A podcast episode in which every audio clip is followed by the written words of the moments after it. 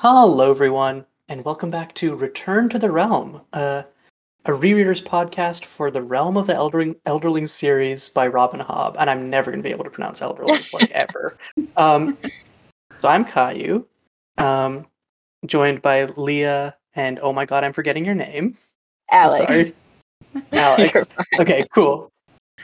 I just remember you by the username, and I'm just like, oh, oh I my know. I was looking I at it and I'm like, I should probably put my name in it. I definitely will fix that. Mm. But yeah, for this first non first episode other than our introduction episode, we're going to be covering chapters one through five of the first book in the series, Assassin's Apprentice. So, Leah, do you want to summarize quickly the broad strokes of what happens in this section? Yeah, so in the intro to the book, we meet our main character, Fitz. We don't fully know what his name is yet. Everyone calls him Boy or Fitz or the Fitz or the Bastard. Um, he is the bastard son of Chivalry Farseer, Farseer who was king in waiting. Um, we see him meet his uncles, Verity and Regal, right off the bat, and then he's kind of just handed off to his um, absent father's right hand man, Burrich, who takes him under his wing and into his stable and then leaves him there to do as he will. Um, so, in these first few chapters, we see Fitz kind of adjust to life in Buckkeep, in Buckkeep Town, and run around with his friends and um, kind of adjust to this new life and until he is discovered by his grandfather the king who then gives him a pin and um, kind of claims him and then fitz has to move from the stables into the castle or the keep and from there he starts having like lessons to learn how to fight and how to read and um, he also starts his evening or dark time encounters with Chade, um, who we don't fully know who Chade is quite yet. We just know that he lives inside the walls of the keep and he is teaching Fitz to be an assassin. Um, but he does kind of give him the option to decide not to kill people if he gets to that point right now. Fitz is just learning how to kill people. Um, I think that's about where these chapters bring it up to. Yeah. Pretty much. Okay. So, going into the first chapter, um, the earliest history. Um, this is where it all begins, and it's kind of crazy. Like, my first impression reading this is that, uh, or my first impression when, when I was reading this is like, I feel so bad for Fitz because you can like, I feel like there's like pa- like almost like I feel like past this trilogy, past this trilogy, there's very few times where he actually talks super openly about how he how he feels. Like we see it in, in these in like this very starting chapter, and I think the very ending chapter of um Assassin's Quest, where he really goes in depth of like, man, I have trauma and I feel real bad about it. Um, and from the perspective of someone who's like already read the whole series, it makes sense. But I can definitely see how like I've had I've had when I when introducing this book to people, I've had a bunch of people like, "This guy is so emo. What's going on?" Meanwhile, I'm in the corner crying like, "Oh, my baby, someone help him!" He's been through so much. Mm-hmm. Yeah, it's, he's very like detached a lot of times. Like it would be extremely traumatic to all of a sudden like be dumped on this scary like step of this building that you've never been to. Like he describes the door looking weird. Like this is obviously not an area he's familiar with and his grandfather's just like dragging him along throwing ice chunks at his mom to like get her away from them and then just leaves him at like 6 but he just kind of describes it like this is what happened yeah. so Yeah.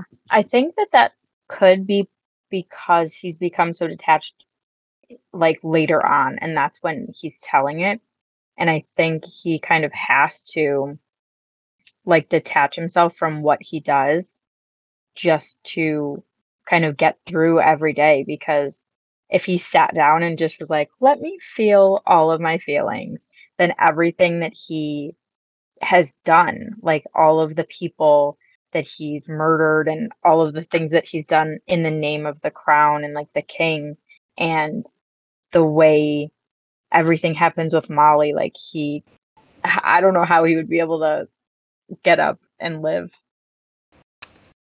No, that and also is this written like I think that's one thing I have in my notes, but like is this written down when he's in his cabin like after Assassin's Quest with Hap because if that's the case then he's also like halfway forged when Yeah. he's writing all of this.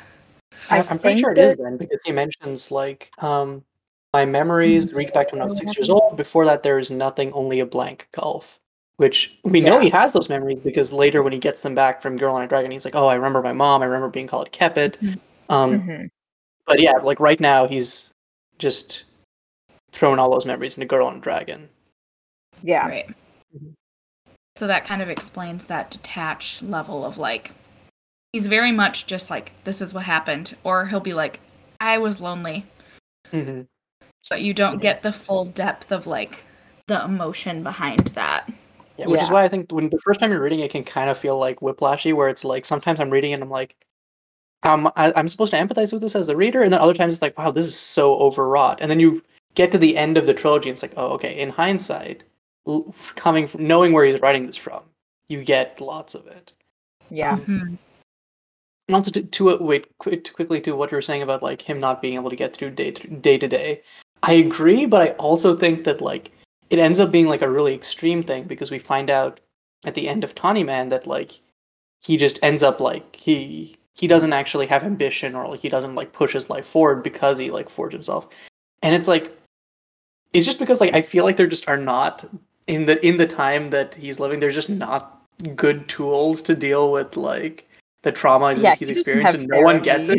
Like like, there's the part where like in way later in the last book of the Tawny Man trilogy where he takes like the the crazy drug infused cake and he gets really really depressed and everyone's like are you so depressed? Oh, that, that's so that's so whack. And it's like no one has any empathy for that kind of depression or like it, or or like the like his his trauma.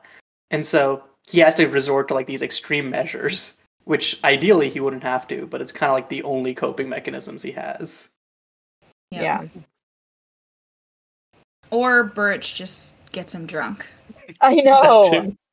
But I think that that's because that's how Burrich copes. Like, I think that's Yes. exactly what he did to get over chivalry leaving him behind, basically. Because I think at the beginning of the book, we kind of see him not being like a drunk because he still is always very capable and he like takes care of everything, but he does drink a substantial amount at the beginning. And so he thinks And that that's like, the kind of the way you Because solve he's everything. like, my life as a man is over. I have no purpose, no one to serve, and I can't like do anything independently. Yeah, I'm crippled also. Yeah. Which we see, we see like guy. Fitz completely mirror that at the start of the second book, where he's just, Yeah. and it's just like, ah, yeah. Anyways, I, I I'm getting so ahead, but yeah. Um, oh yeah. So other stuff from the first chapter. Right off the bat, they talk about um, Fitz talks about names. History shows us that this was not always sufficient to bind a child to the virtue that named it, and like this whole section, he's talking about like how the Farseers like imparted names uh, to their child and like rituals. I think someone later mentioned that there's that we actually see that ritual in one of the short stories, which I haven't read that, so I'm excited Yeah. to see that. Yeah, Yeah. it's in um the novella, The Willful Princess and the Piebald Prince. You actually see them do it and it's kind of it's kind of a little crazy because they like do I don't know if they pass the child through actual fire. I think they do it like right above the fire, but then they like dunk it in water and stuff. It's it's a little crazy. It's So yeah, like, it's weird. baptism, but make it metal. Gotcha. Yeah.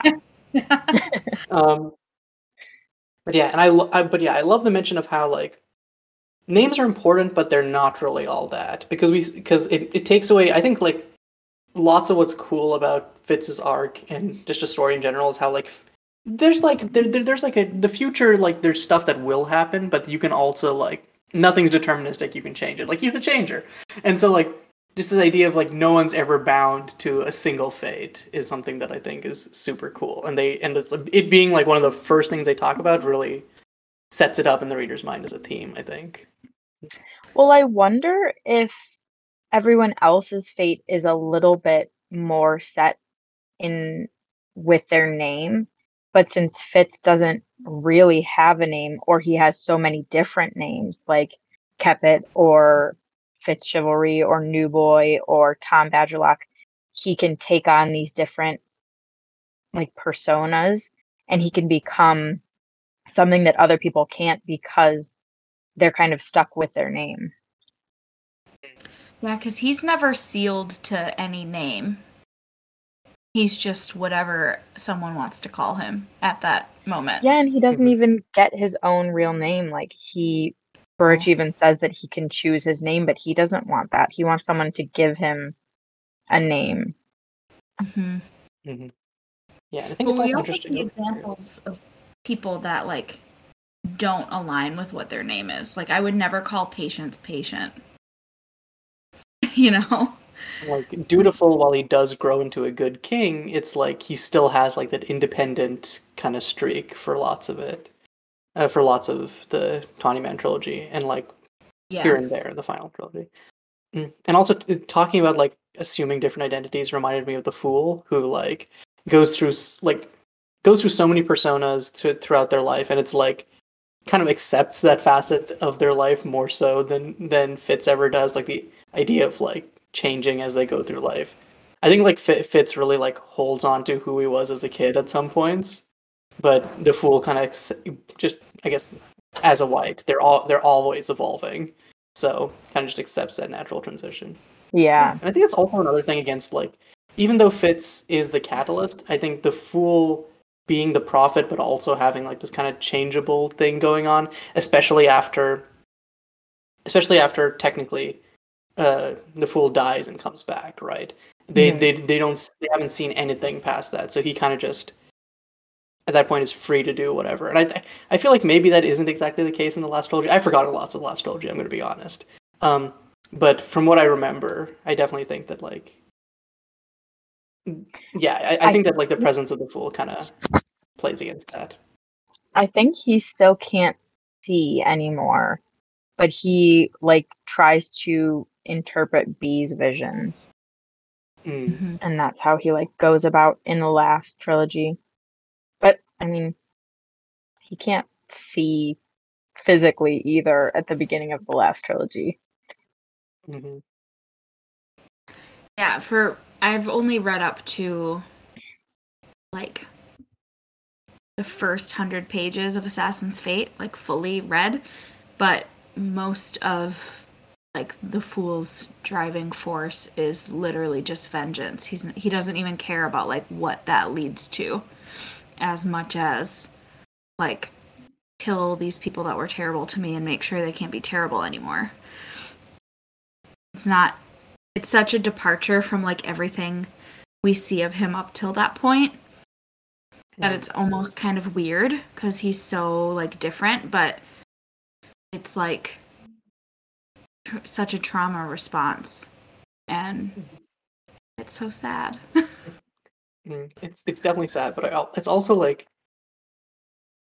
it, it's like the fool has been doing so much for the world and has been like shaping his whole life like ar- around like I'm gonna eventually die for the sake of the entire world. So it feels like there's a, there's a little bit of like hell yeah, the, like, do, some, do something too. for yeah do something for yourself. Like though obviously ideally wouldn't be a murder rampage against your childhood abusers, but hey, at least you're just, at least it's self motivated, something just to start off with. Mm-hmm. Okay, getting back to chapter one. Um, we're talking about the last book, so we're starting on the first. Whoops. Uh-huh. Um. Okay, so I have a confession. Um, the mm-hmm. first time that I read through I think at least the first three books, probably a little bit more. Um, I really only skimmed through the italicized sections at the beginning of each chapter, and I like didn't think that there was much to gain from them because sometimes they didn't feel like they were really about the chapter, but now they're the thing that I focus on the most because there's so much they're like so rich even though they've got such a small section, they've got so much in them just about the world and like their beliefs and their history. So I definitely hang on to that now. But I did not before. Yeah, I thought like well, especially since I started out of order, so I knew nothing about like this world or whatever. I would read them, but I really didn't retain any of it because I was like, I don't know what any of this means or like I don't understand that this has any relevance. Whereas now when I'm rereading it, especially when I see like bits of letters or things, like sometimes you'll get a letter from Patience to somebody or like a letter from Oh. Chival those I always hold on to because we don't get very many glimpses of these characters, especially ones that like aren't in Fitz's life at all or very little. Mm-hmm. That like those people are so interesting to me. So any little glimpse that I can get of like their voice, I am always fascinated by. Yeah, and Yeah. speaking of voices, I think like lots of what what I get from rereading the books is like how much being stuck in Fitz's perspective really like messes with how you end up seeing the situation as a whole because Fitz has a very unique perspective on lots of things. Just Yeah. he's basically he's basically he, he he's a dumbass in- in something. I think there's like a later chapter where like uh oh it's when uh Chade is when Chade reveals that he's a, bastard.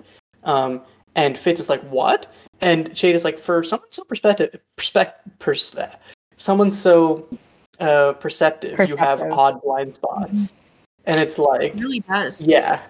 And Yeah, so getting to see like descriptions of the world from other people's perspectives, even for just like a little bit, is like so revealing. And Yeah. and it like yeah, you you like really come to appreciate it on a reread. Mm-hmm. Yeah, I agree. Fitz is like a master of deluding himself. Like he'll just be like, everything is fine. And even like a reader, I mean, when I was reading the very first book, I c- didn't even know what a white prophet would was or the unexpected son, and I was still like, they're gonna take Bee, and like it still just was like, who's the unexpected son? What possibly could a messenger be doing at my house? You know, I don't have a son. right. For for someone Like- like who's called a changer, he spends most of the series remarkably just like going with the flow. Just Yeah. like or trying to Change. not change and like trying to be stuck in his ways. Mhm. Yep. Yeah, whenever he does rebel, it's just for like there's someone trying to like make him do something and he's like, No, I'm me. Yeah. Yep, definitely. Um, okay. Other lines and stuff that I found interesting from this chapter. Um Oh yeah, one thing is I was surprised that like the guard or whoever like picked him up first wasn't more surprised that it was supposed to be like chivalry's bastard because like from everything else we see in the series it, it was like this big deal that no one would have expected. Chivalry was like it was completely against like uh chivalry's like public facing character. So the fact that this guard's kind of like, oh yeah, it's it's it's it's chivalry bastard is just kind of like, especially we even in the same chapter we see Verity be like, whoa, what? So like that always like on. I think that's one thing on re- most stuff on rereads feels like it fits in smoothly to my understanding, like ad hoc, I guess. But that one thing, like I was a little confused about. I don't know if you guys had any thoughts on that, but like, I didn't even really notice that. I think that in us in the section when I think he's taking Fitz to Verity, he says that or like Fitz is saying that he just kind of accepted it as like any soldier should or something like that. Like he just was like, okay, this is above my station, so it's not something that I should be like questioning. Right. hmm, Well, you also hear sometimes about people that like didn't love chivalry because of that. So he could have been one of those that's like, oh, he's not perfect after all. Like, Yeah. whatever. So it, you don't really like get much from whatever that guy is thinking. I think his name is like Jason. Yeah. But he's really just like cuz I noticed when I was rereading that Verity doesn't specifically tell Jason to give Fitz to Burrich. He's like Yeah. find a place for him to stay. And this guy immediately takes him to Burrich and he's like, Verity says this is your problem now. Like I think Yeah. that, that guy As really your chivalry's man. Yeah, I do not want to deal with this kid and I don't care about him at all. Mhm, Yeah. fair. Um. Oh yeah, I love the line. Uh, Burrich was talking about uh, patience and the fact that Fitz exists, and he says it's a thing that will try our lady's will to the edge of her very name. I'm like, that's a that's a that's a cool line, and I feel like And it's yeah, compared to how rough Burrich usually speaks, it was very like poetic. Yeah.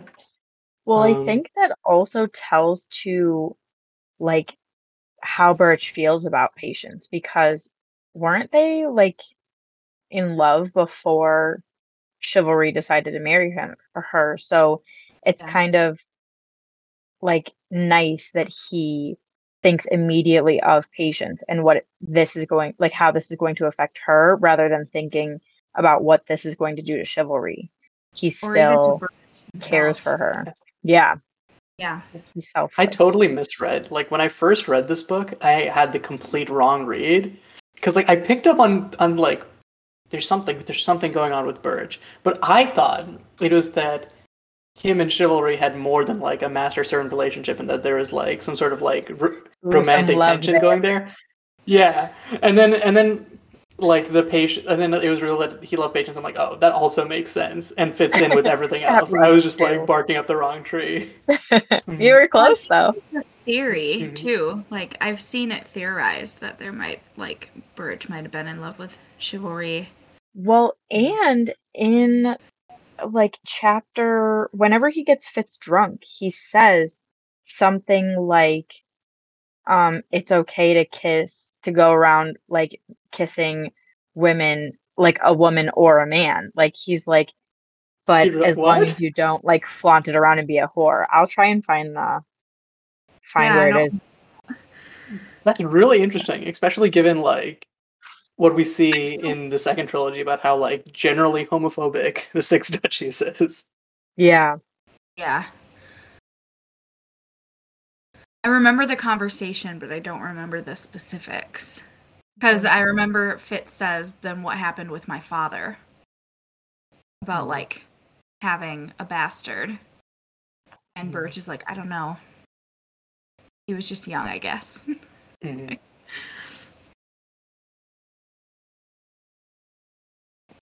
One Um, line that I noted down while you're trying to find out that section, Alex, was from like Fitz's grandfather when he's dropping him off. He says, I fed him at my table for six years and never a word from his father, never a coin, never a visit, though my daughter gives me to understand he knows he fathered a bastard on her. Which I noted on this read because everyone always acts like it's a surprise and like chivalry had no idea and had to abdicate because this like kid came out of nowhere and blah blah blah but this grandfather is like no he knows so i was wondering like did he know or is this guy just saying that or did he like actually know but he knew that fitz wouldn't be safe so he was trying to like keep it on the DL. I think it's okay. I think this is one of the most interesting parts of the series for me on a reread is pretty much everything we get from chivalry get we know about chivalry is from people who were very close to him and had a big loyalty to him. Fitz knows about him from Burrich and Verity primarily, and then every and like Chade a little bit, but mostly from like public opinion. Other than that, and I feel like also Fitz has like a little bit of resentment towards chivalry, but also has like this kind of need to, as any child does, to like defend their parent. And I feel like Fitz kind of tries to assume the best of chivalry at some points. So, and and like where I'm getting to with this is, I think that like, I think chivalry probably knew. Like, I I do think so, and I think that like he he probably wasn't like as great a person as everyone would like him to be. And that doesn't mean he's a bad person per se, but I think it's just like I think that like the fact that everyone who has who is closest to him is the only people we get to hear talk about him at length probably really influences the way that we're supposed the way that we we perceive him. Yeah. Um Yeah, I think that's probably true. I also think he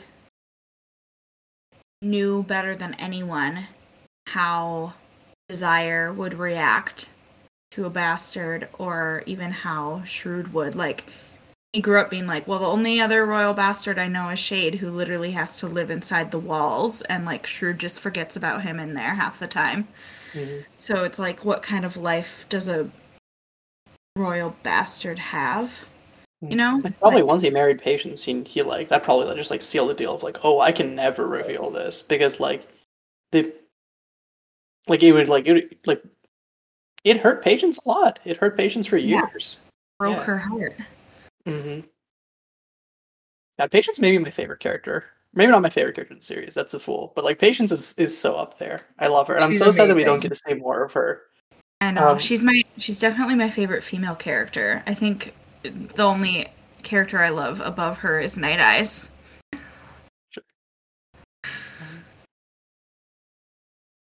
Yeah. Still lines while Alex is trying to find that section. Um. Trying my best. Uh, um, let's see. Oh yeah, I love the way that she writes the first uh, night with Nosy because it's kind of the first example of like uh, Robin Hobb like writing stuff from Fitz's perspective and in like a very like matter of fact or like nonchalant way, so that it kind of like you're like is some like you just you're reading and you're like uh huh uh huh and you're like wait isn't there something weird going on here? Like when he talks about like sharing dreams with the dog, but like she just kind of like slips it in there and it's like, yeah, that's a, this is a thing that's happening.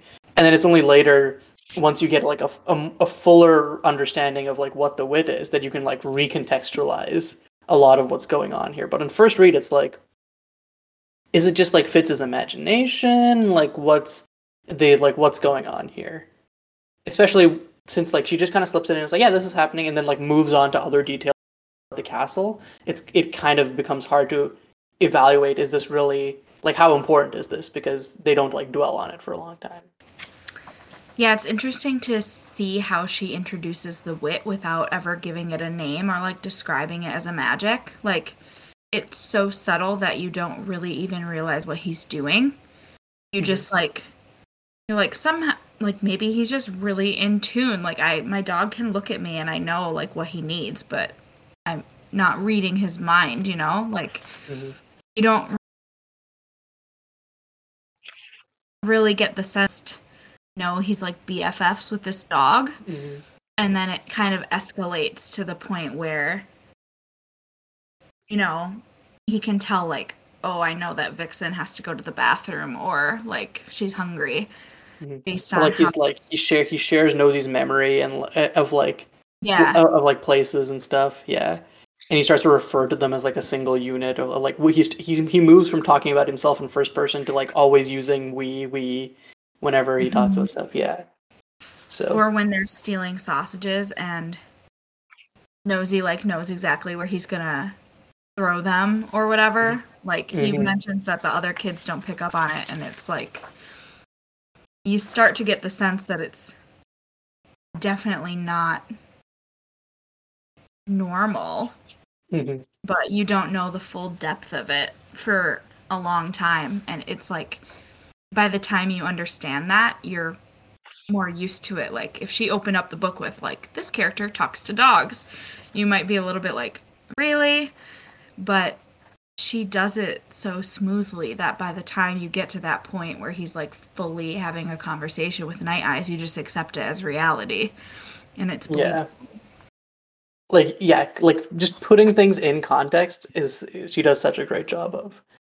Um Mhm. other stuff. Oh yeah, another line that stood out to me is uh, I don't remember if it was Burrich or Verity, but it was in the conversation with Regal in the stable. What do I know of children? Which probably that's basically every adult talking to Fitz other than Lacey. I feel like literally no other adult in this book has like seen a child. They're just like, like, how do I? What what do I do with you? They either treat him like an adult or a dog, or they're just like confusion. What do I do with you? Or like a or or like a slave, or like I feel like no one really knows how to talk to children, and it just like it just blows my mind. I'm like, Yeah. there are kids in this world. How are you so bad at this? I found it, you guys. I found it. It took a long time, but I got it. Okay, so this is where they're kind of talking about Fitz being a bastard and how it's kind of rare in like royalty, but it's kind of normal among the people in town. And Burrich says, um, what would you have thought of me when you were younger? If I'd gone out whoring at night or brought women up to the room? How would you see women now? Or men? It's fine to fall in love, Fitz, and no one begrudges a young woman or man a kiss or two. And Mm. like, I didn't read that the first time and like think about it, but he could be into both. Mhm. And that's why he says that it's fine to be with one per one of or both of them. Um, but you can't just be a little whore. yeah, I didn't like read it that way, but it makes sense. Like, it's vague enough that The problem is Isn't- we, we we'd never know because Burrich is just like so damned like like he's such a I, like, I feel like he would treat Yeah. like anything like that any like interest in men the same way that he treats the wit, which is like buried deep inside. We don't talk about that. Like Yeah. Well, Mhm. also, isn't Burrich's family from like Chalced? uh, yeah, Like yeah, Charles. said. they like came as slaves or something. So Yeah. maybe their customs are a little bit differently. I know we see a little bit of it. Is it in like the Rainwild Chronicles or the last Fitz trilogy? Ooh. I know that there's Rainwild stuff in the last book, but I haven't read the Rain- Rainwild Rainwild Chronicles, so like There's a bunch of. I just read the Rainwild Chronicles like this summer, um, but there's a bunch of like, you know, Chalcedean or Chalcedean, like characters and whatever, and it's very like you have to be a macho man, and anything less than a macho man is garbage, and we hate women, and we hate like girly boys, like. They Like, just 'cause- oh yeah, because maybe Charlton is literally the slave state. Yeah. Yeah, I don't. I don't. Were they origin? They might not have originally been from Chalced. Maybe they were like because they were slaves, right? I know that Chalced also just like yeah. So maybe and they he went imports a lot of it. further Like, south. yeah, I feel like I remember him being from maybe Chyurda to start off with, or maybe he. That's I just remember Chyurda because that's where he where met Fitz. Chivalry. Almost from. Because yeah, I I guess is Chyurda is close to the Mountain Kingdom. Yeah. Yeah, because I think he Fitz might have a little bit of lighter coloring than the rest of the like royal family, and I think it's because he has like mountain blood in him. Mhm. Well, he says later on his mom was like from the Mountain Kingdom because that's why he thinks Bee is so fair. Mhm. Which is like. ugh. That also, like, I'm just like, how does he not put it together? Yeah, I know he's so stupid. I love him. I know. When Mhm. he's when Bee's like obviously having dreams, like it's like you grew up with the fool. How do you not? He's just he's such a bubble- himbo. He's just very much like I don't want to see it, so I do not see it. I do not see it. Yeah. Yep. Um, um, One thing I found interesting was um like and I noticed this my first time reading it too. Um I had remembered Regal being referenced as like a bad guy and when I first started reading I was like he seems fine. But the first introduction we get he's like chastising Verity for putting Fitz in the stable. Yeah, like Just, like, parading him around nice. and stuff. Yeah, he's like, don't put kids in stables. Like, do better. But then he just turns into a horrible monster. I mean, And from the of- first thing, he also says like, "Mother and I were for putting the Basically, we should put him down. aside." that's Yeah. true. Like it's such a weird like I think the reason that he was is like he's all about like image and like image of the royal family, and he's like, "Oh, yeah, you've like this is that's a PR only that disaster." like. Yeah, that's the only reason that he's upset that Fitz is in the stables is because Fitz is somewhat kind of ish royalty. yeah. he's got PR royal disaster. blood flowing through his veins. That's it. Yeah, that's a good point. Like the first time I read it, I was like, he's kind of being nice. But you're right, it's very much like an image. thing. Like this I hate this kid, but he still can't be here. And I think Um, that Shrewd kind of has a little bit of that in him too. Obviously, not to the extent that Regal does, but I think that he does a little bit. And I think you probably have to as a king. But from the very beginning, we see Shrewd scheming and like planning what he's going to do with Fitz. Um, I said on like on the at the first chapter, he's trying to figure out how Fitz can like fit into the narrative of the family. And he shrewd initially thinks like we'll use Fitz to show chivalry in this different light, showing that he's not this perfect person and he can make mistakes, but also look, he like can produce an heir if he wanted to. It's not him that's broken. And then when that plan doesn't fall doesn't follow up or follow through, Shrewd comes up with a new idea and he's like, Well, let's make him um a royal assassin. Mhm. Yeah, it's like Regal also has like active distaste for, distaste for Fitz because of how Fitz is an obstacle to his path to the throne. Because like in this chapter, Yeah. he's like Verity's like, "You don't have to remind me, brother, that you're higher than me in the succession." Like God, I know, and that's the only thing that he takes from that conversation. Like, calm down. Yeah, I'm like- Such a drama queen. And So, like he's yeah, still a Regal- teenager, right? yeah, Yeah, he's I wish still, we got to see more of Queen Desire or like more more of Regal's upbringing because I feel like sometimes Regal feels like caricaturishly bad as like a villain. He's like and especially compared to like some of the future antagonists. Um Yeah. I think that like I or like maybe even some like some like point of view chapters so we Ah. can like get into his head because I think that like Kennit from like the second series is like one of the vilest villains I think I've seen in a series. But But He's he's still a person. super it, it- yeah super compelling as a character because we get to see in his head and we get to see all of his like like reasoning or lack thereof or, yeah yeah. Yeah, processes. and Ugh. Paragon has taken like most of his empathy along Yeah. with his like trauma. So he's basically like mostly forged, but still very smart and Mhm. terrible. Yeah. Uh, I so manipulative but yeah One one thing I noticed, so this is my third reread of Farseer, and one thing I noticed on my second reread was that um, I don't remember when exactly it comes to light, but like there's a point at which in one book Fitz kind of realizes that Regal like really believes that Shrewd murdered his mom, which he might have.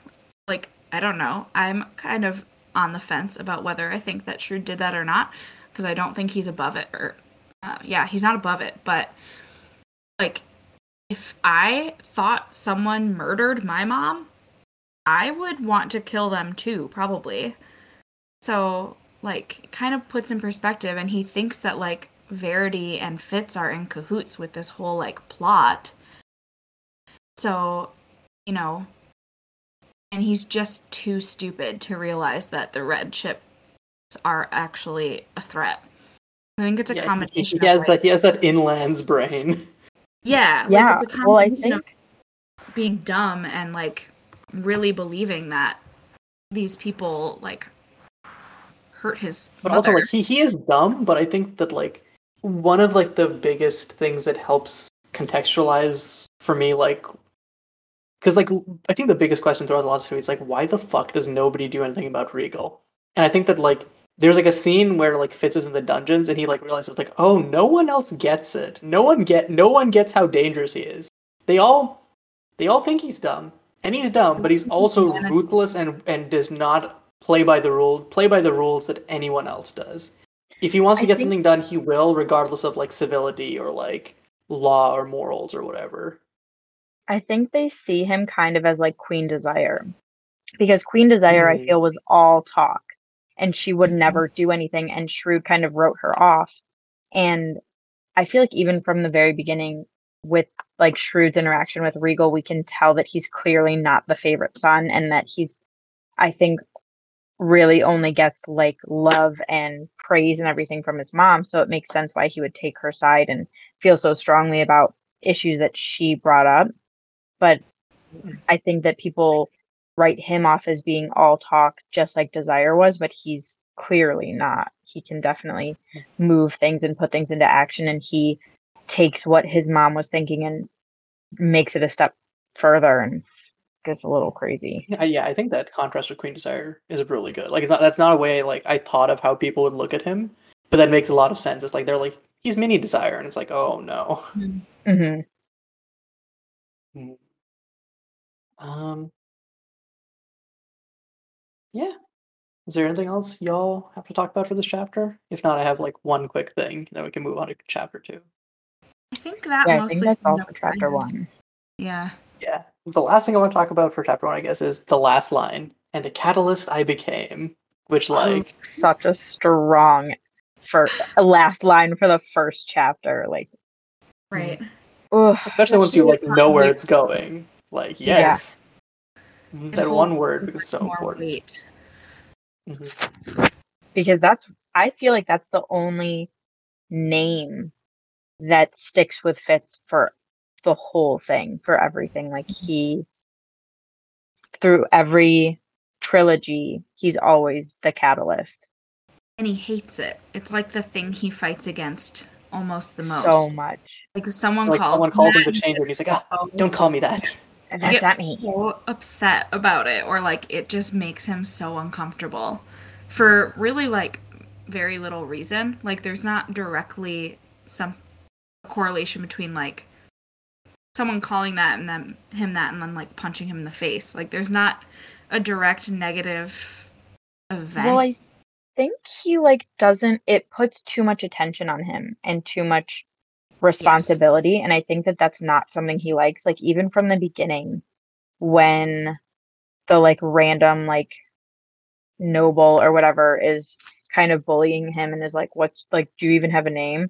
Fitz doesn't like the attention that he's gaining because this guy is calling him out. And I think being labeled as a catalyst comes with a lot of responsibility because like obviously the fool expects him to change the entire world. And then also like it really makes him the center of everything. And i don't think he cares for that either because i think that also is a little bit of the reason why he doesn't really want to be recognized when like Kettricken and like Dutiful want to recognize him as like part of the royal family and he's like mm, actually no i don't want that Mm-hmm. well he Yeah. also just always think every at that point he always thinks everyone wants to kill him like he's Yeah. so afraid that if anyone finds out who he is they're gonna do to him what happened like the last time people thought he was witted so and not just kill him, but like use him. He's also really like he's Yeah. He, he like d- death for him. I think isn't as scary as like loss of freedom in some and like Mhm. I guess at that point death also represents like loss of freedom in just in some capacity. He's like he's not as Yeah. suicidal as he was, but it's also like the thing of like ah, don't don't don't pull me back into this. I want my own life. yeah I think a lot of that like reticence comes from what happens or what eventually happens at the end of this book too because I remember there being a conversation where he kind of realizes that like Shrewd probably knew what Regal was up to and mm-hmm. was kind of using Fitz as a sacrificial lamb to like get rid of Rurisk. And it was like well Regal might also kill him but you know collateral just damage. in case he doesn't.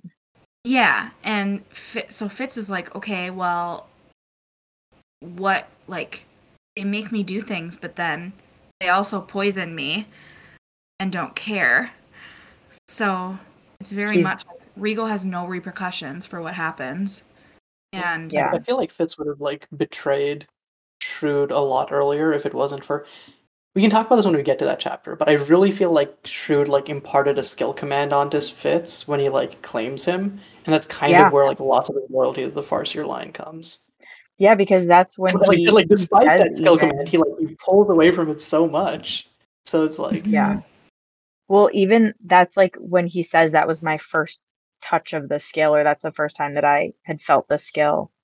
Um, Yep. but I think it's so sad talking about that section, how Fitz says that he would have given What? willingly Shrewd what bought. Shrewd bought if Shrewd had just acknowledged him as his grandson.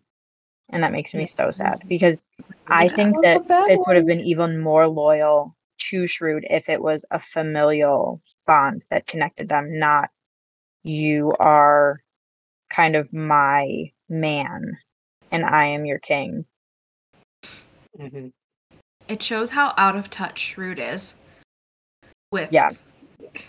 Like no wonder he didn't think Regal was a threat. He's so like he just sees everyone as pawns that he can't like He's like, How can I put you to use to I agree in general, but I think for Regal, he actually his blind spot comes from caring about him too much because he's like, this is my, this is like uh, my my like baby son, and like, like he, he like I think there's a, quite a few times where he like he kind of like talks about how he loves Regal and like it's ta- and like sh- I think even Chade talks about how that's like a blind spot for him. It's like while everyone else is like like he can he can use verity and chivalry as like pawns as like the king as like the king in waitings specifically because they have a thing to they have a duty but i think he has the soft spot for his little wild child uh, and th- and that soft soft spot blooming into a paral- paralysis of action and not Yeah. actually trying to rein him in is what and a lot of drugs. yeah. And a lot of drugs. Okay. So this has been like 40 almost 50 minutes. I'm starting to wonder if we should have done a chapter per per episode. But also that the first episode is a doozy and hopefully these next chapters are a little the a little more concise. But yeah, let's hit chapter 2 New Boy. Um so this chapter starts off with an intro to Farseer history about talks about Taker, the first Farseer king, who's also an Outsalander, out or uh, Out Islander. I always read it as Outsalander when I first read it. I just and now it's just like stuck in my head. And I read it as Out Islander, and I'm like, oh, that makes so much more sense. um, but yeah, so for uh, Taker, who's an Out Islander, and talks about the founding of Buckkeep itself, um, and then that transitions smoothly into uh, Fitz, Burrich, and the gang arriving at Buckkeep Castle. Um, and other stuff in this chapter is we meet a few characters like Cobb, uh, Molly Nosebleed, and Fitz gets his, I guess, town name of New Boy. Um, and yeah, I think that's the broad summary, and we can talk about Yeah. like other stuff that happens. Um, I feel like this chapter is the first time we really see like the division of Fitz's versions of himself or like his lives. And it's something that he continues to like fight against the rest of the entire series.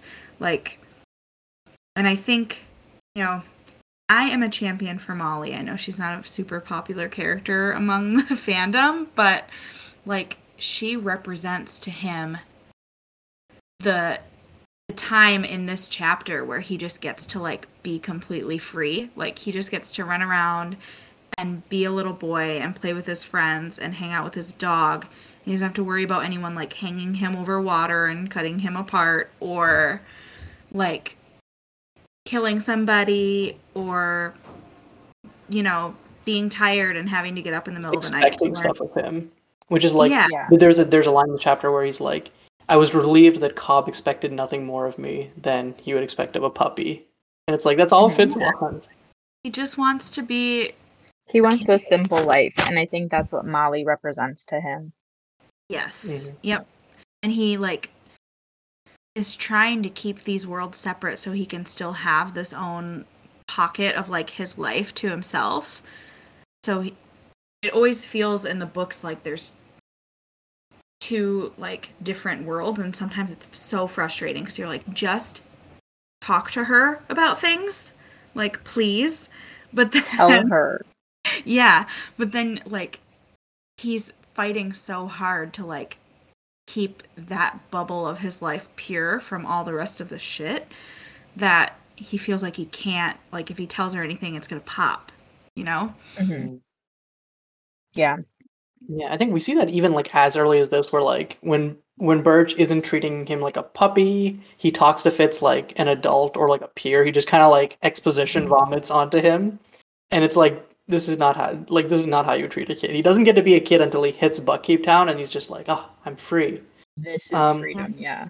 Oh, Or also like reminds me, Fitz- there's actually one thing I want to talk about in chapter one, which is like Jason and Burrich and like multiple people refer to Fitz as a pup, which is like starting the canine metaphors or canine I love that. early. I love, love, love that. Especially how Fitz brings that into um his relationship with Bee and like his kids. And he calls them like cubs and stuff like that. I love it so much. I noticed so many parallels in just seeing Burrich's like parenting style or lack thereof and Fitz's parenting style or lack thereof with Bee. Like, especially once Burrich kind of catches wind that Fitz is communicating with animals, he's like, You're just gonna come with me and do everything always. And like, once Nettle kind of mentions that, like, he's not paying enough attention to Bee, he literally just takes her everywhere. He's like, with come do my chores with me. Yeah, she's just like always with him, and She's like, his little purse dog. He doesn't like make sure that she bathes or anything, but he, and he's like, but she's with me, so it's fine. And that's literally Yeah. exactly what Burrich does too. Like, Yeah, it's like as long as they're under my eye, they can't disappear and, and get and get in danger Yeah. and get themselves in there's- trouble. yep, hmm.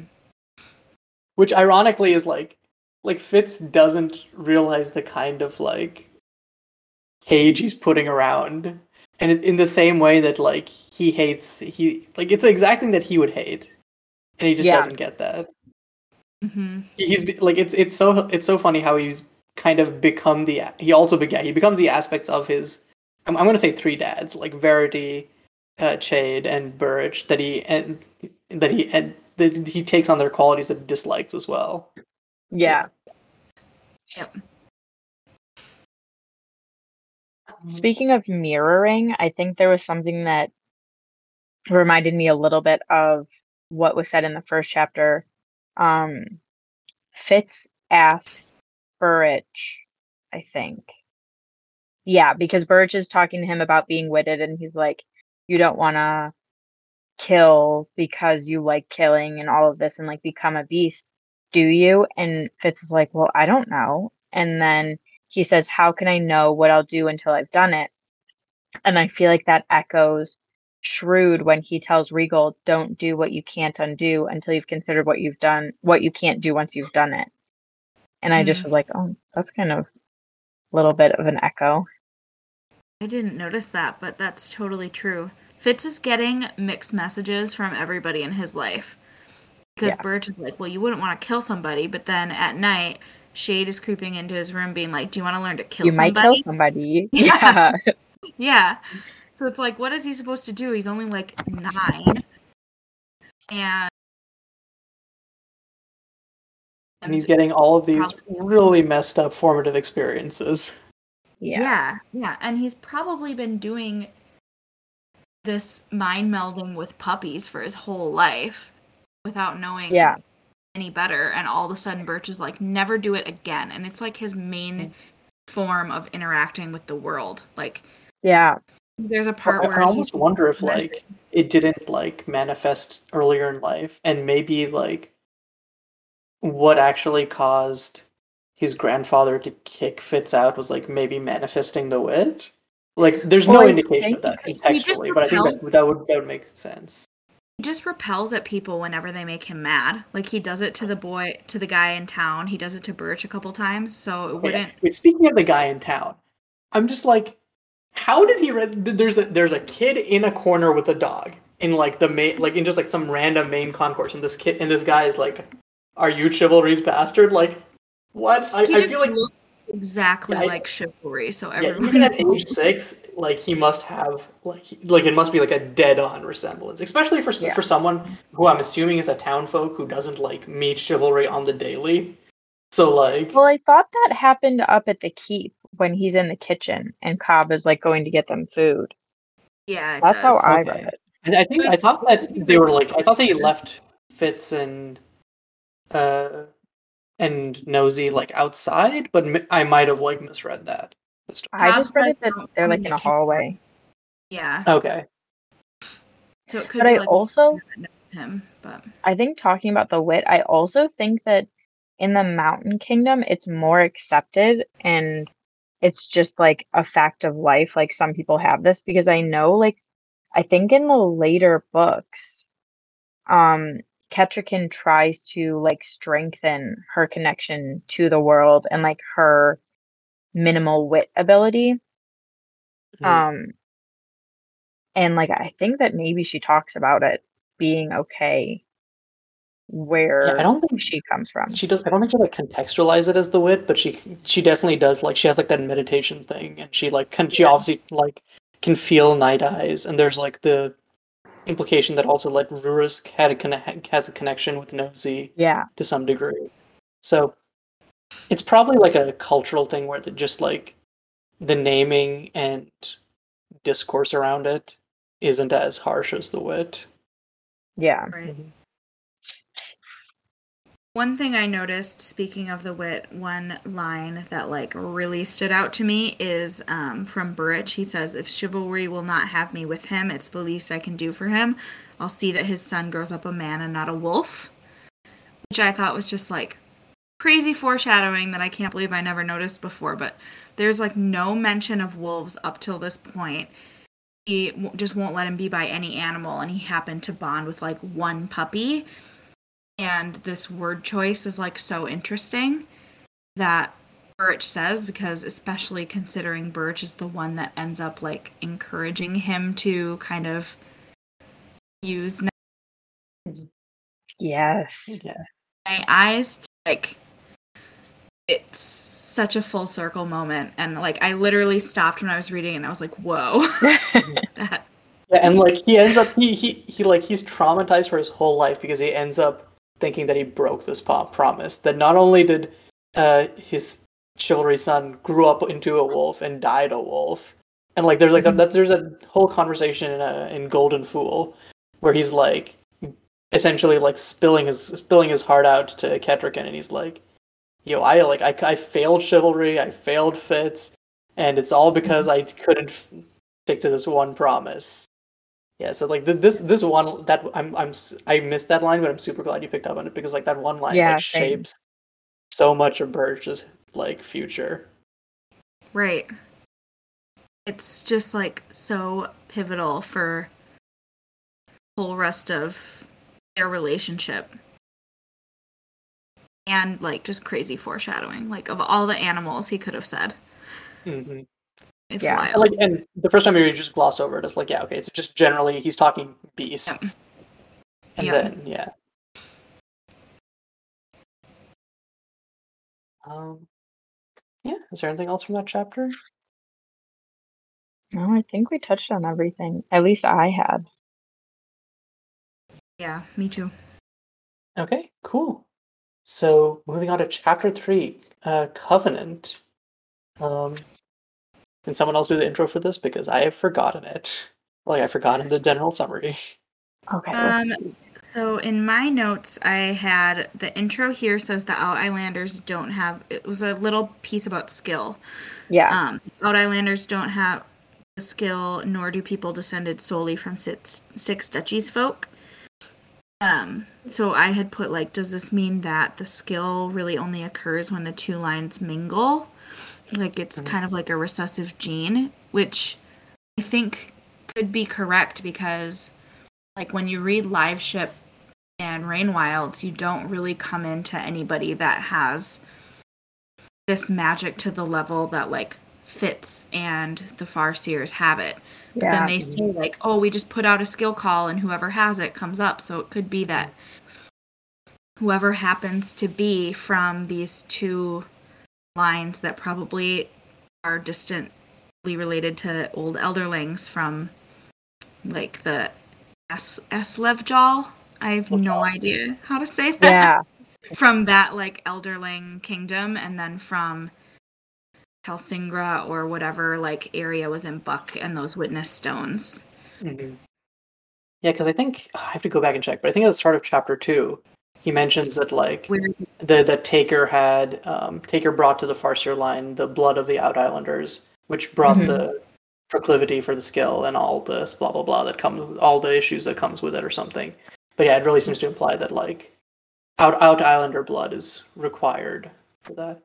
And yeah, And m- mentioning Aslevjal, I wonder if like the reason that Out Islander stuff matters is like both descending descending for the El- Elderlings, but also like passive proximity to Icefire. Maybe just like that has something to do with it. But yeah. Yeah, that could be. It's interesting. Well, I don't think anyone really lives on that island, right? Besides the pale woman and all her little minions. and uh whatever whatever the really old black um Yeah. Oh, yeah. prophet is i forget Pearl Cop. it, Prilkop, that's the Yes. name Um, you would think if anyone else had lived there, they would have eventually started getting some elderling like features. Qualities to them, yeah. But since no one lived there, people probably just didn't notice. i wonder is it like i i want like do you need like more than one dragon for elderling qualities does the dragon need to be awake Mm-hmm. this is all actually most of this like this proximity stuff probably gets answered in like rain wilds and i just need to read Does. Yeah, it does. yeah, Yeah. Yeah. okay cool cool cool I'll, re- I'll so then I'll, I'll pick that up and read that at some point Mhm. Um, I think my only other note for this chapter was just like, how old are these people? Because, like you said, Fitz is like such an unreliable narrator, and everything is colored by. He's like his- everybody's old as dirt, and you're like, yeah, like I they have gray thought, hair. They're not that old. I fully shot, thought Chade was like eighty years I old. still, the way that He's- Fitz says it, I still think that he's ancient, he's- and like but then he's, because he like relies alive. on the drugs to like keep him going for the all nighter when they're like riding to Right. forge. Like Mhm. he's got to be old. not old but, enough that he's like still alive when I Fitz feel like he's is probably like 35 or like like comparing him to Shrewd Maybe He's like papery and like 40. Yeah, I think, think that's he's because definitely, like, like- skin, like he- He's got to be like because like older, like sixties, I think, than and then because he, 'cause he meets I Fitz know when like that- Fitz is like six, and then he's like he's still pretty spry. Like he gets back into like court life and is still like pretty spry. Um, Well, at the he time of uses, Tawny like, Man. I think he uses a lot of drugs, and then I think he also uses like the skill yeah, he definitely uses the skill later like on. heal himself because I know that that's what Fitz has done, but like Fitz did that accidentally. Like his body just kind of I does can see, like that. him being like 70 at the time of Tawny Man, and then by the time we get to Fitz and the Fool, he's like used the skill to slow down his his aging enough that it doesn't really like age Yeah. doesn't really matter at that point. So probably like Yeah. 40 at the time of the series. But yeah, Fi- Fitz is like this motherfucker is like 102. He's about Yeah. to fall apart, and it's like because yeah, because everyone anyone older than him is just ancient. You think Burrich is super old until Molly starts talking about how hot he is, and you're like, wait, yeah, Burrich is hot? he's old. Yeah, and I think lots of that is just like probably his disposition, fits his narration, and also like the injury to the leg kind of like Hmm. Yeah, change changes his hmm his I thing because like even yeah I think I see Burrich as being like in his twenties in now. this trilogy. yep First time I read it, I pictured him as like 50. Yeah, I'm like he's an old man. Yeah, and then Mm. like reading the other books and kind of coming back to it, put in, into perspective, like, which I guess is accurate. Like when you're when I think about the way I viewed like my parents and my aunts and uncles or my grandparents when I was little, I thought everybody was Everyone who was an adult was very old. Yeah, and Mhm. like so it it's kind of funny when you look back because especially like Fitz will be talking about things that happen in Farseer and later books and you he's coming at it from like an older perspective so he sees like how people were younger and it kind of colors it in a different way like i think hobb does such a good job of writing from an age perspective Yes. like Okay, aging So- is like such a huge theme of this series as a whole too. Mhm. well she also never like it's very rare that you get specifics of how old somebody is like even fitz Fitz doesn't even know how old he is. He's like, No. uh, I think I'm like 60. You're like, what? right huh? Mhm. Right and he doesn't really seem to care about how old anyone else is Yeah. So he just doesn't mention like he'll describe like they looked like this, but you have no concept of which I guess is kind of like real life. Like I don't see somebody and immediately think like This is a 66 year old man. they're 35. Like you just think about the way they are, you know? Yeah. And usually you expect like book descriptions to be like super like even if they don't give the exact age, you expect it to be like for old characters like they had wrinkly skin and white hair and it's just like Mhm. there's a lot more nuance and in the descriptions that that Hobb gives that make that makes it like more true to life in some cases because like not everyone ages the same way. Yeah. And bringing it back to Chade, I think he could also look older than he actually is because of the um like pox and everything that are like scarring his body. Mm-hmm. It Living makes in him look yeah, it makes him look older. And we know that when he returns to court that like I don't I don't even think he's like skill heals them. I think they just kind of like naturally start fading with time, like the scars. I scars. thought he like Like- used makeup or something for a minute, but I could be wrong. He gets to see Maybe. the sun. Yeah. Yeah, he actually he gets some He vitamin tan. D. He's clearly like such an extrovert too that I bet like being holed up in the walls is literally just like sucking Yeah, the life out of him. Yeah, Yeah. so once he gets to like be a party animal and whatever, he's so like vivacious that it kind of brings life back to him. Mhm. Um, oh yeah, one thing you mentioned here. We see the fool for the first time. It's crazy. I know it's my favorite. I love the fool so much with my whole entire heart. So I was like, oh my god, I love him. It's time. Their He's here. It's it's just like in passing, like the fool was there too, and it's like the fool was there too. yes. And I love the way that she describes the fool. She says, the king's new fool, but recently acquired, patterned with after them, pale eyes, a goggle, in an eggshell vase. And I'm like, oh, I love you already. Yeah. It's so cute. And just the way the fool is described as being like flouncy and very light and airy and like not completely of this world is oh, I love it. Mhm. Mhm. It's interesting how viscerally Fitz always seems to describe the fool when he really doesn't do that very often. Yeah. Like you get vague descriptions of other people, but then you'll get really like poignant visuals when it comes to the fool. Like there's I mean, you can really picture what pale eggs, a goggle, and an eggshell face would look like. Whereas we I- just have a description of Chade where we're like, how old is he? You know, like I think it's also maybe because, well, it's definitely because the fool is so different from anyone that anyone else that lives in Buckkeep. He's like this strange, very foreign being. And then I think it also could be because Fitz can't really like feel the fool with his wit. So he like has to describe him in a different way using like his visuals rather than how he kind of feels with Yeah, Fitz's wit.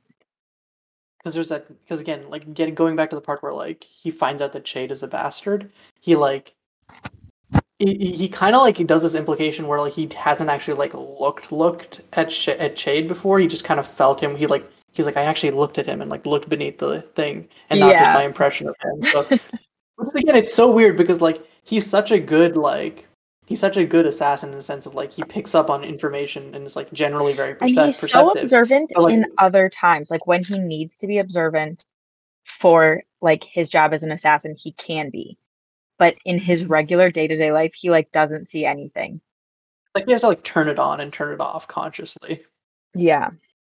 I think up till like or most of his life because he had these two magics, the wit and the skill, but he didn't know what they were, how to use them or anything. He's just been operating by not really looking at things, but like feeling. Like there's a part where I think it's like Mistress Hasty's like measuring him and he like reaches out but like doesn't yeah, really get questions out her.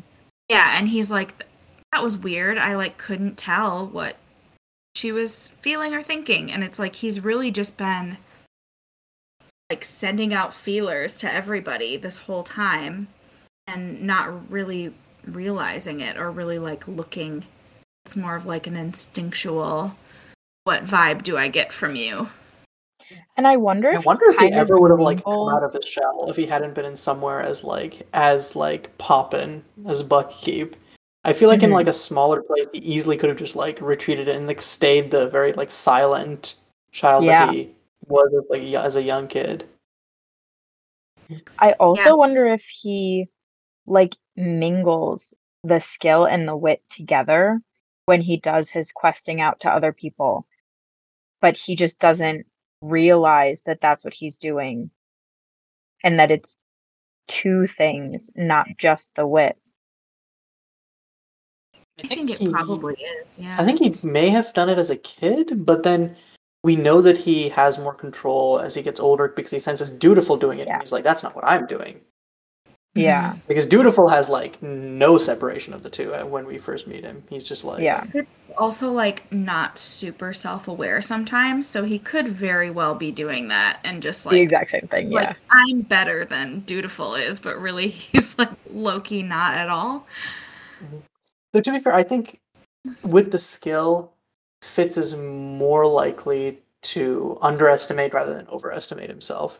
He like he spends like basically all because of of what adult happened life. with like Galen and like what Mhm. he what Galen did to Fitz, like stunting him and like putting a block on him. I think that's probably why he's still Galen has giving him that, altered like- aggression. self doubt.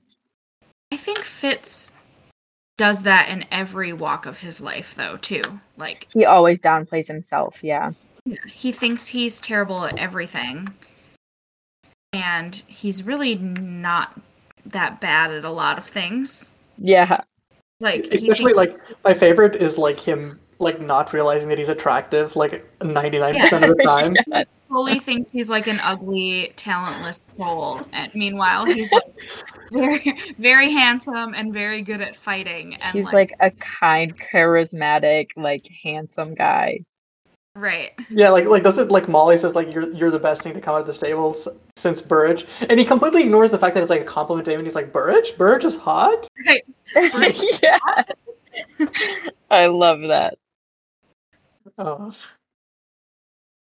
I think part of it is also because like he's grown up like with everyone like wanting him to be unremarkable in the sense of like they're like just just keep your head down, and so he like he never Yeah, realizes. he believes that he is, even though he's not.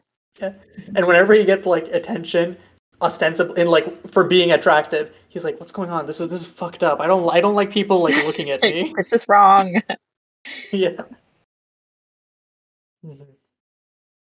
Um. Bringing it back to chapter three, this is also the first mention we get of an elderling. Because I think the tapestry in Fitz's room is of one of the kings and an elderling. This reminds me. Okay, wait. I keep remembering stuff that I like. There's so much in chapter one, but there was like a part where um. Oh, like Burrich use or no, Fitz uses a metaphor like an a ritual tapestry seen in a dim room, and I was like, I forget what it's a metaphor for, but I'm like that makes so much sense textually for Fitz to use it as a metaphor because it's something that he has a lot of experience with, given that, that that's literally his room. Yeah. Mhm. And that tapestry makes such an impression on him.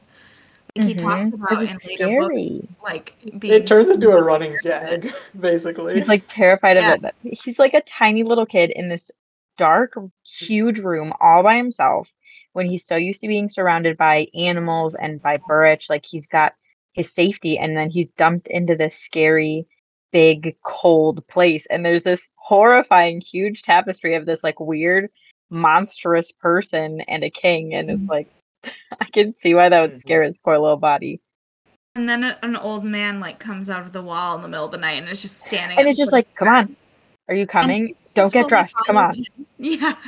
I Yeah, I- There's, uh, I don't know what the name for it is, but I always imagine elderlings looking like there's this thing that there's this creature that like is carved in lots of Indian temples, and it looks kind of like a lion with bulging eyes, but like an anteater slash like the like almost like Oh, elephant like shit. trunk, and I and I like to imagine that because both because like it's terrifying. Uh, I'll try to find pictures and like send them or like also like put them up on screen while this is happening Yeah. but but also like I feel like that's like the perfect representation of like someone who like like an artist who gets like telephoned the idea of like what a, an animal looks like and just like draws it and I feel like that's what the Elderling tapestry is. oh, it's gotta be for sure. Um, Going back to Fitz following Chade up the stairs just because he told him so, I think that Fitz is so passive throughout mm-hmm. his whole life. He just kind of lets life happen to him instead of really choosing. And then later on in the books, it's because he isn't allowed to choose because he's the king's man. But even in the beginning, he kind of just goes along following what other people tell him to. And it's probably because he's a little kid at first, but then he's not allowed to choose later on. Mm-hmm. Yeah, that's very true. He just it's like, like it's kind of fucked up that like his one like like yeah that choice is like it's not really a choice but it's the illusion thereof. Yeah. Yeah. Yep.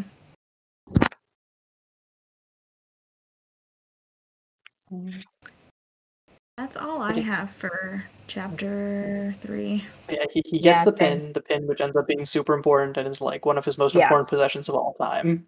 Yeah, Chade claims him as well, he acknowledges that he's of royal blood, but also claims him as like his man. Mhm. I don't know how else Yeah, to and we kind of we, we, we, we, we talked a lot about this chapter actually earlier with like Shrewd Yeah. like making the tool. I think Yeah, instead of accepting him as a grandson. Mhm. does anyone have any thoughts about like Regal's placement or role in this chapter about how like the, I don't know, I just feel like it's there's I like I get the vague impression that there's something significant about like Regal's presence there that maybe like beyond just like the plot level that I feel I like we should talk about. This is like one source of the intense jealousy that Regal feels for Fitz.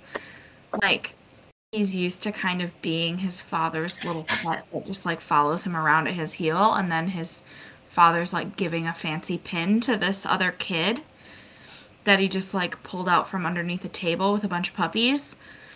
So I think there's a little seed of like resentment that gets laid here just from the minimal attention that Shrewd is giving.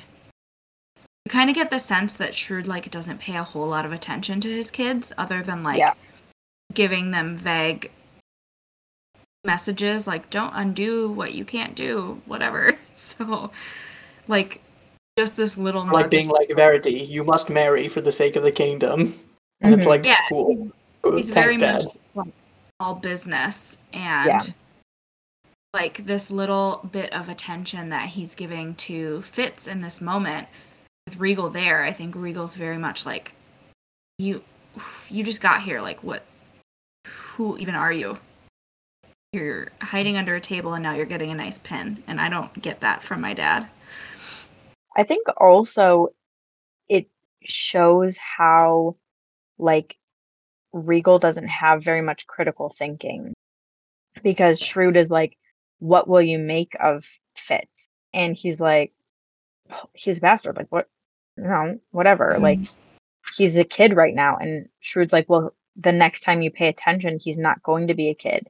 I didn't say, what should you do with him right now? What will you do with him when he's a threat to the family? Think ahead. And Regal's just like thinking mm-hmm. about today and like this morning. And also, it shows how his priorities are because he's like rumpled and like his hair's a mess and he's like clearly Oh. just been woken up by Shrewd in the morning after having this like great night of celebration and feasting, and Shrewd is like awake and alert, and Regal's still recovering. He's probably hungover or maybe still drunk. Like it, Yeah, it it's interesting. I think like, shows his is also, like, the fir- personality in a small way. this is the first time we see like Shrewd being shrewd firsthand, and it's like, Yeah. ah, if only like he ex- he both exercises with some empathy, but also just exercised this kind of decisiveness throughout the rest of the series. Because waffling on Regal and waffling on the red ships is what leads the kingdom to the brink of destruction, and it's Yeah. just like this is one of like the moments where we actually see him as like in his prime, I guess. Yeah, true to his name. Yep. Mhm. Um, yeah. Is there anything else for this chapter? Not for me. No. Okay. So then we're moving on to chapter four, apprenticeship. Um. One thing again, that struck me in this chapter, like, there's not, it's not particularly related to this chapter, but it's something I thought of while I was reading, was just how little, f- like, questions Fitz asks. Like, he doesn't seem to have that innate curiosity that a lot of kids have. Like, a lot of kids that never knew their father when they're surrounded by, like, their father's best friend or first man or brother or whatever would be like, Tell me about my dad. all the time. Yeah, like what what does he look like? What does he act like? What would he think of me? Like and we see all that from Dutiful when he asks Fitz about Verity. Yeah. yeah, Dutiful wants to know about Verity all the time and you just like really never see that from Fitz. A just because he's never talking. Like the first conversation he even has is with Molly in like chapter 2.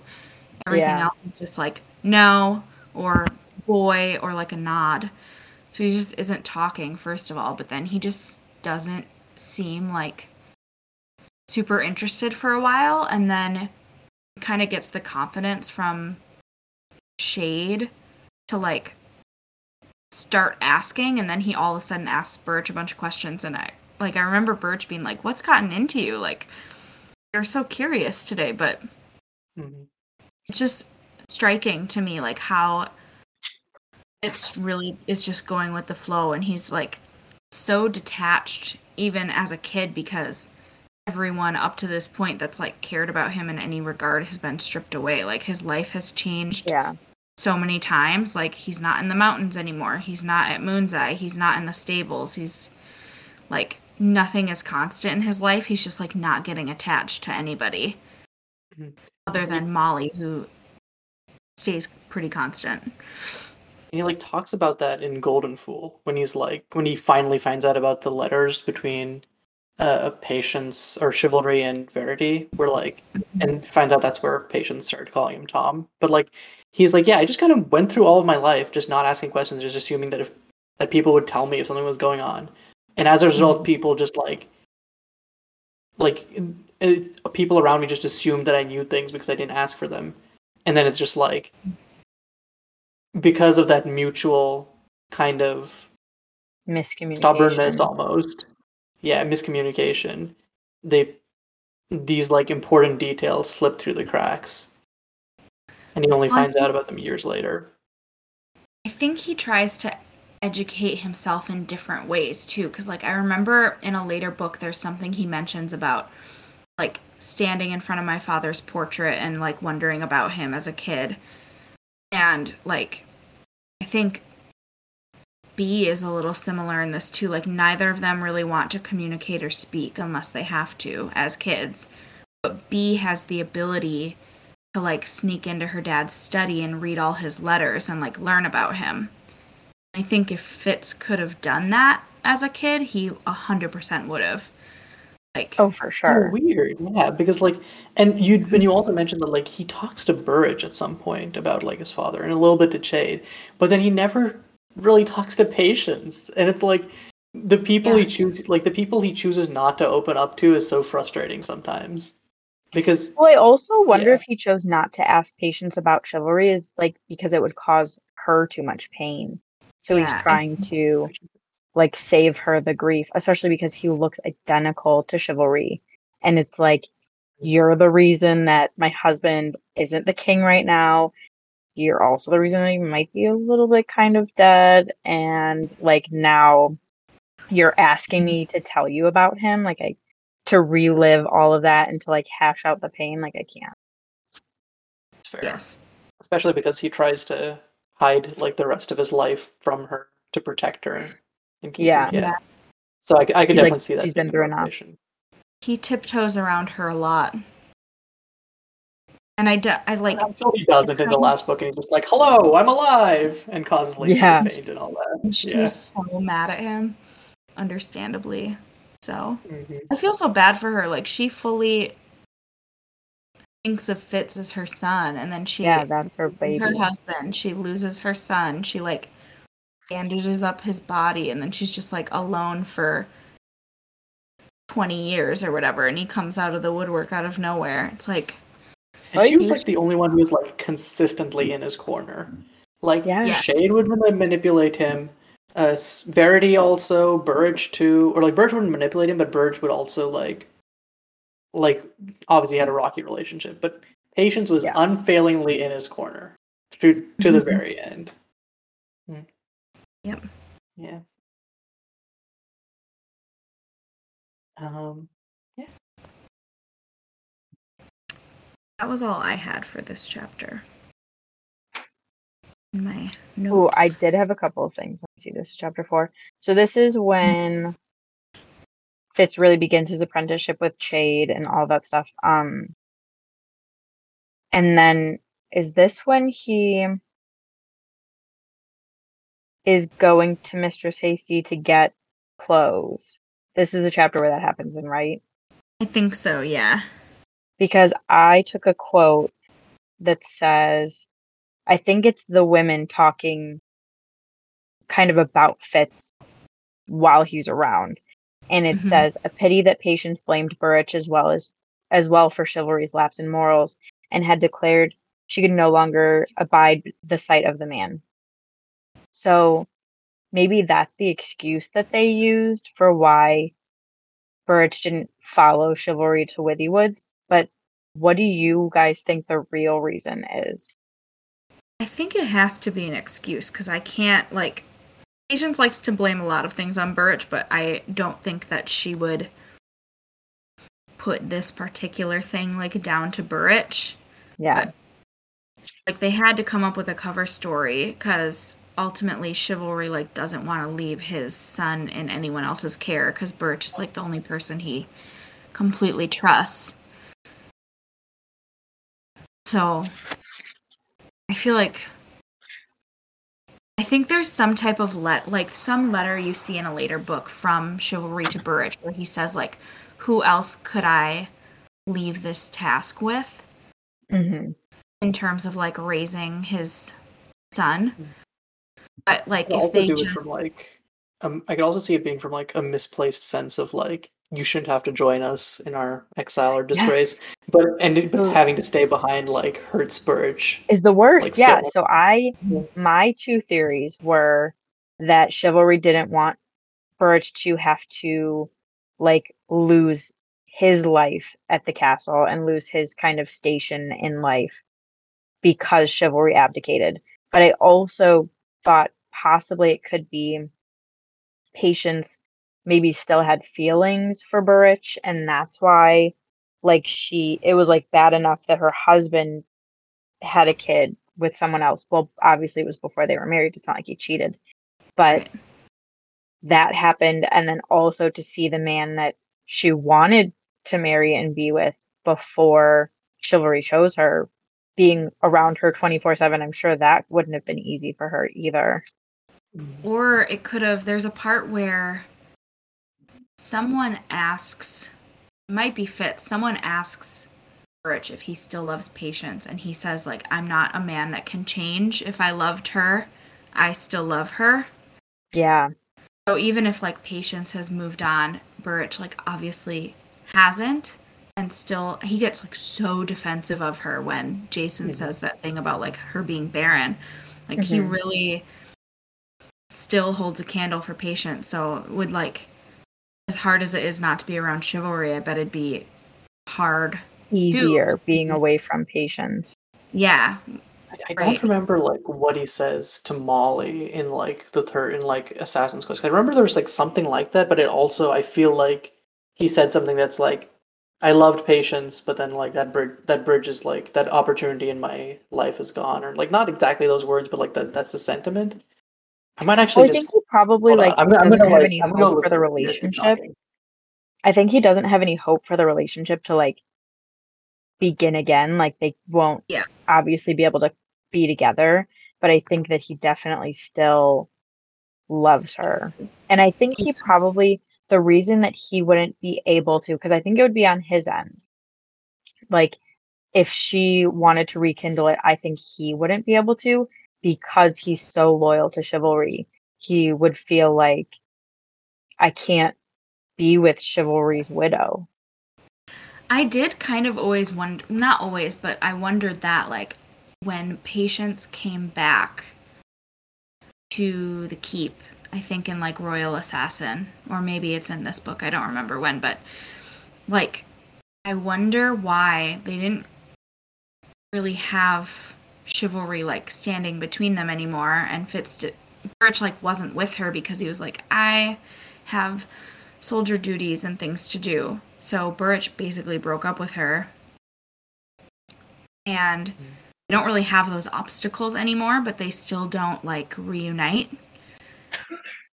And instead, just Bur- like, She she really does hate him though, like in, to some degree, because she like finds Fitz in the garden. He's like, Bur- she Fitz is like drunk, and she's like, Burrich probably put you onto it. He's a sot and a lecher, and he puts those habits to everyone. Yeah. Like, I think that like in the absence of having him in person, all of the negative aspects of him probably like I grew think that's defense degree. too, like a defense mechanism. Like he yeah, she's just- still hurt from what She happened at the, when they That's first fair. were together.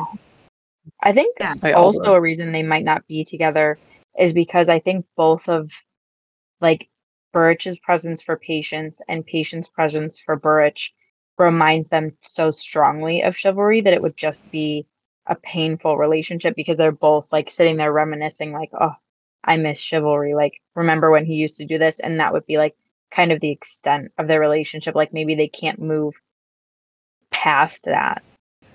It So even though he's not there in person, please.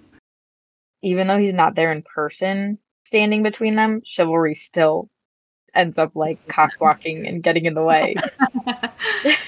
Oh, yeah. It is I found the interesting. section in the third book. Um, Molly asks, "Do you love her still?" Uh, and then Burrich says, "I love my memories of her, as she was then, as I was then, probably much as you still love Fitz." So, So it's like the it's, so nostalgia it seems like yes, and the young love. yeah. I, I think like sometime between, uh, like the between uh, Assa- Assassin's Apprentice and that last book, he like oh sorry, I'm just trying to set my phone up. Okay, he like his feelings or like he like comes to terms with his feelings for patience. yeah. yeah, that could be. That or he just wants some and he's not going to tell Molly that he still loves his ex. I mean, Yeah, okay, okay. right. I, I feel like Like- Burrich is, is too honorable of a person to do that, and like I'm And I'm someone who too has like a high bullshit tolerance for huh. I think he's also way too honest because he Yeah. told Fitz, I think in like the second chapter, he's like, I lied to my king for the first time today. Ever Yeah, for you. because of you. Yeah. It's um very touching how many things Burrich is willing to like how many uh, Of his morals and his everything. honor he's willing to break for Fitz. Yeah, because Fitz doesn't really think or understand or acknowledge that Burrich like really loves him because Yeah. Burrich is really shitty at showing it. But like he does so many things that knowing Burrich and the way he is so like stalwart and so unwilling to do anything that he like will doesn't consider right. Burrich is actually like so. I'm just realizing he's like he's so chivalrous. He's like in it just Yeah. like, it's like in his proximity, he's kind of like taken on so many of those qualities. and like that's not like a piece that I like slipped in before as like oh wait I didn't like put that together. It's like oh yeah you can describe Burrich's personality set, but like it totally fits. Yeah. Yeah. Mhm. I think it's probably just from being around Chivalry for so long. It's gotta wear off. had- He used to be so terrible, or like not terrible, but Supposedly, he used yeah. to not have any direction, and Chivalry kind of like pulled him Gave out him of a that. purpose. I think he really latched on, and he was like, "This is the type of man that I want to be," and he kind of took it to another level. Yeah, But above and beyond. it's like he'll lie to Shrewd only for Fitz. He'll communicate with Nighteyes only for Fitz. Like there's so many things that he would never do for anybody else, but And he does them all for Fitz. right. He literally, as soon as he hears like a whisper of Fitz being alive, motherfucker like hops. I don't. How does he get to Aslevjal? He like hops on a Um, boat and like, like, this- he like he, he, he fucking fast travel teleports to Aslevjal. Yeah. Fitz Oh. and Swift, because Swift is there too. Yeah. But- Oh yeah, I forgot about that. He he knew that Swift had left, and he was like, "Yeah, okay, see ya. You're part of the Wooded co- Coterie. I can't like, the, I can't abide by that." But then he's like, "Fitz, I love you. I don't care about you using the wit. It kind of sucks, but also like, you're my baby. You're my baby boy. Yeah, you're my firstborn. hmm Pretty much." their relationship just is it gets me. It's so like same. misunderstood, but On both And ends, they get they, so little time to like resolve those misunderstandings because Burrich Yeah. like meets Fitz and immediately dies. Yeah, I like, kids- know. Okay. It's awful. I'm gonna be real. I'll talk about this more when we get to that part. I feel like she just Robin Hobb just killed off Burrich so that Fitz could get with Molly, and I hate it. Yeah. Yeah, that could have been it. Yeah. But I think that like Burrich probably would have stepped aside, but Molly would have been like, no, like it's my choice and would have stayed with him. Mhm. Yeah, I don't know. I haven't decided how I feel about it yet. I just know We'll it makes- talk more when we get there. Yeah. yeah. Okay. So, So, anything else moving for back chapter to Apprenticeship? yes, I have two things. Word. Um, I don't know which one's going to be the shorter one, so I'm just going to pick one and then we'll go on to the second one after.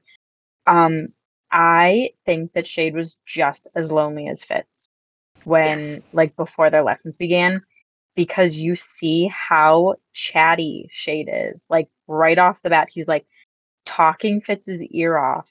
And I think it's because he didn't have anybody to talk to before that. Like, he was by himself he had Slink, but Slink's a freaking ferret. Like he can't communicate with him, and he's- it's just so like I like to wholesome, the first that chapter of Chade them like rehearsed it and then completely went off script and just started rambling. Yeah, Well, there's a part where he mentions he's like, it took Shrewd a while to ask me, or it took him a while to remember that I was here, and then it took him a while to ask me, and then it took me a while to say yes. And it's like, probably the only person that remembers that he's alive is Shrewd, and then Shrewd his- yeah. forgets that his brother is living in the walls and can't I talk to know. anybody. So unless he needs there. Chade's ability, I don't think that he remembers that he's there. Like it's easy to put him. It's like out of sight, out of mind. Unless I need do you to go and do something. And then Chade gets the opportunity to talk to somebody, and he's like, I'm going to talk at you, even Yeah. though you're like eight. You're ten, and let me just tell you all of the stuff that I'm doing with my life. Like, here's what's going on.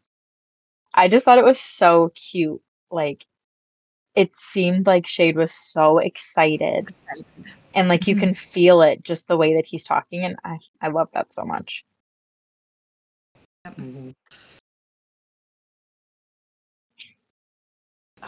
So then my yeah, it's second like a first thing. book. Oh, go ahead. I I wasn't really gonna say anything important. I just I was gonna say as it's, the first look at Chade. It's like super cool. So Yep. Yeah. Yeah, I liked it a lot. Especially because like you start off thinking that he's gonna be this scary guy because Fitz is like terrified of his face, and then he's like so friendly. And by the end of the chapter, Fitz is like, I don't even know how I could see this as being scary, like this face as being scary at the beginning. Like right when I came in, like how did I even think he was scary? hmm for sure. And then all that trust kind of goes down the gutter next chapter. But yeah, Yeah, I feel so bad for Fitz, but I, I like Aw. dread reading that part. That part's But- really hard to read. Before we move on, one quick thing.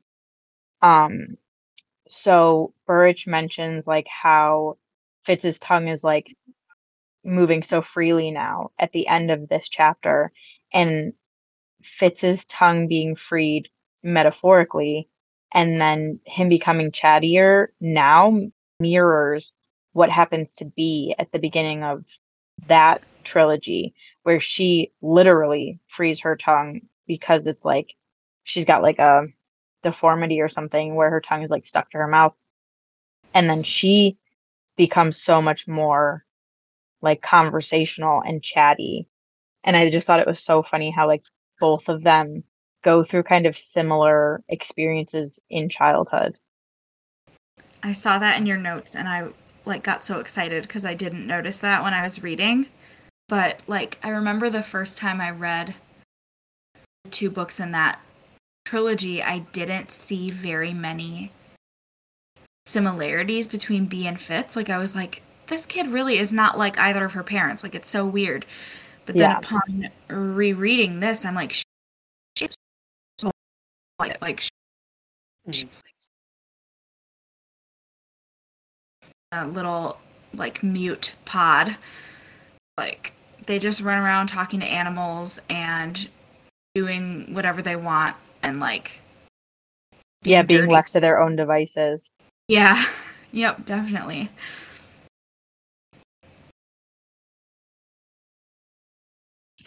man, I really basically all the connections you're finding with, uh, like the Fitz and the Fool trilogy really makes me want to go back and read it because I I read the the first two books once and I haven't like revisited them since. Like I have Tawny Man and uh, Farseer, so all of these details are fuzzy. Like I didn't even remember that Bee had uh, like a deformity with with her tongue. So like I I'm I'm like straight after this episode, I'm like opening that up and like She like and lets that's another like one of the other mean kids to like she lets them bully her Smack her. Like until they like smack her in the face. her. Face. And it like and it's clean. It like clears her out the blockage. yeah. Like rips her tongue away from whatever was stuck in her mouth. And then she Yeah, just I think it's just like a loose piece of skin or something. Mhm. wild. Okay. So yeah, this I, is I actually remember my first, this. I think this is my the only things I first remember from the first book. Oh, sorry. Yeah, the only thing I remember No, go ahead. the first book is like Bee exists. Fitz stabs the fool, and I freak the fuck out. And I'm like, why? what? Because I don't remember like because I, and like that happens like near the end too. And there's like, there's like the whole thing where he like he tries to like use the skill pillars to travel and like. But yeah, I just Yeah. remember like I remember nothing of the middle of the rest of the book. I'm just like he stabbed the fool, and that's it. Mhm. this is actually my first reread of all of the books. Like I've tried to reread Assassin's Apprentice and I just never got super far into it. I think I started in June rereading it again because I'm like I'm going to do this and I got to like chapter 11 and then I was like I've got so many other things to read like I'll get back to this eventually but then I never did. So mm-hmm. I love that we're doing this because it'll get me to reread all of them. And I think the Liveship Traders is my favorite trilogy. And I am so excited to get to that. Like I'm ready. I'm Life excited to I'm so reread sad that, I missed it for so long because, like, again, I only read it this summer. I'm like, I, it's probably good, but like, it's so good. I didn't think I'd like it because, I, like, most of my love for like Robin Hobb's books is from these characters of Fitz and the Fool. Yeah. But the yeah, the characters that in Liveship are just as good, if not better. I was blown away. Yeah.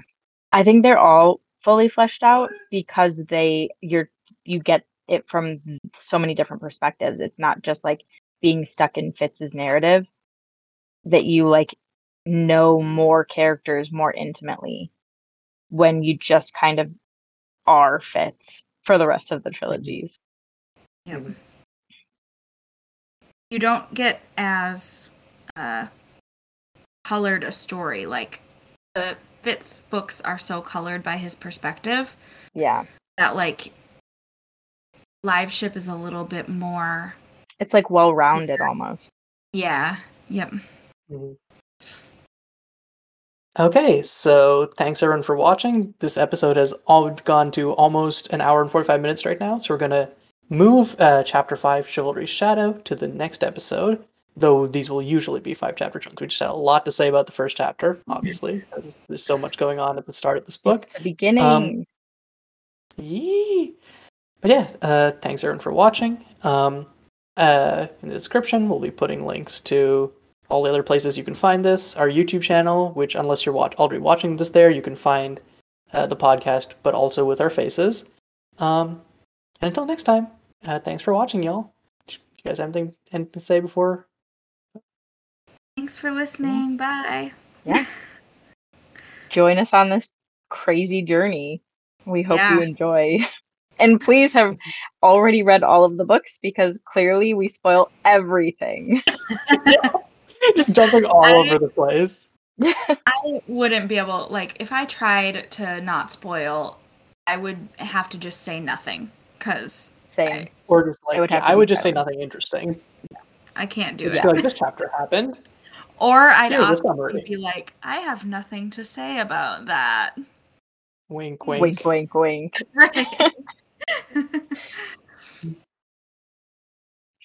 But yeah. See y'all. Bye.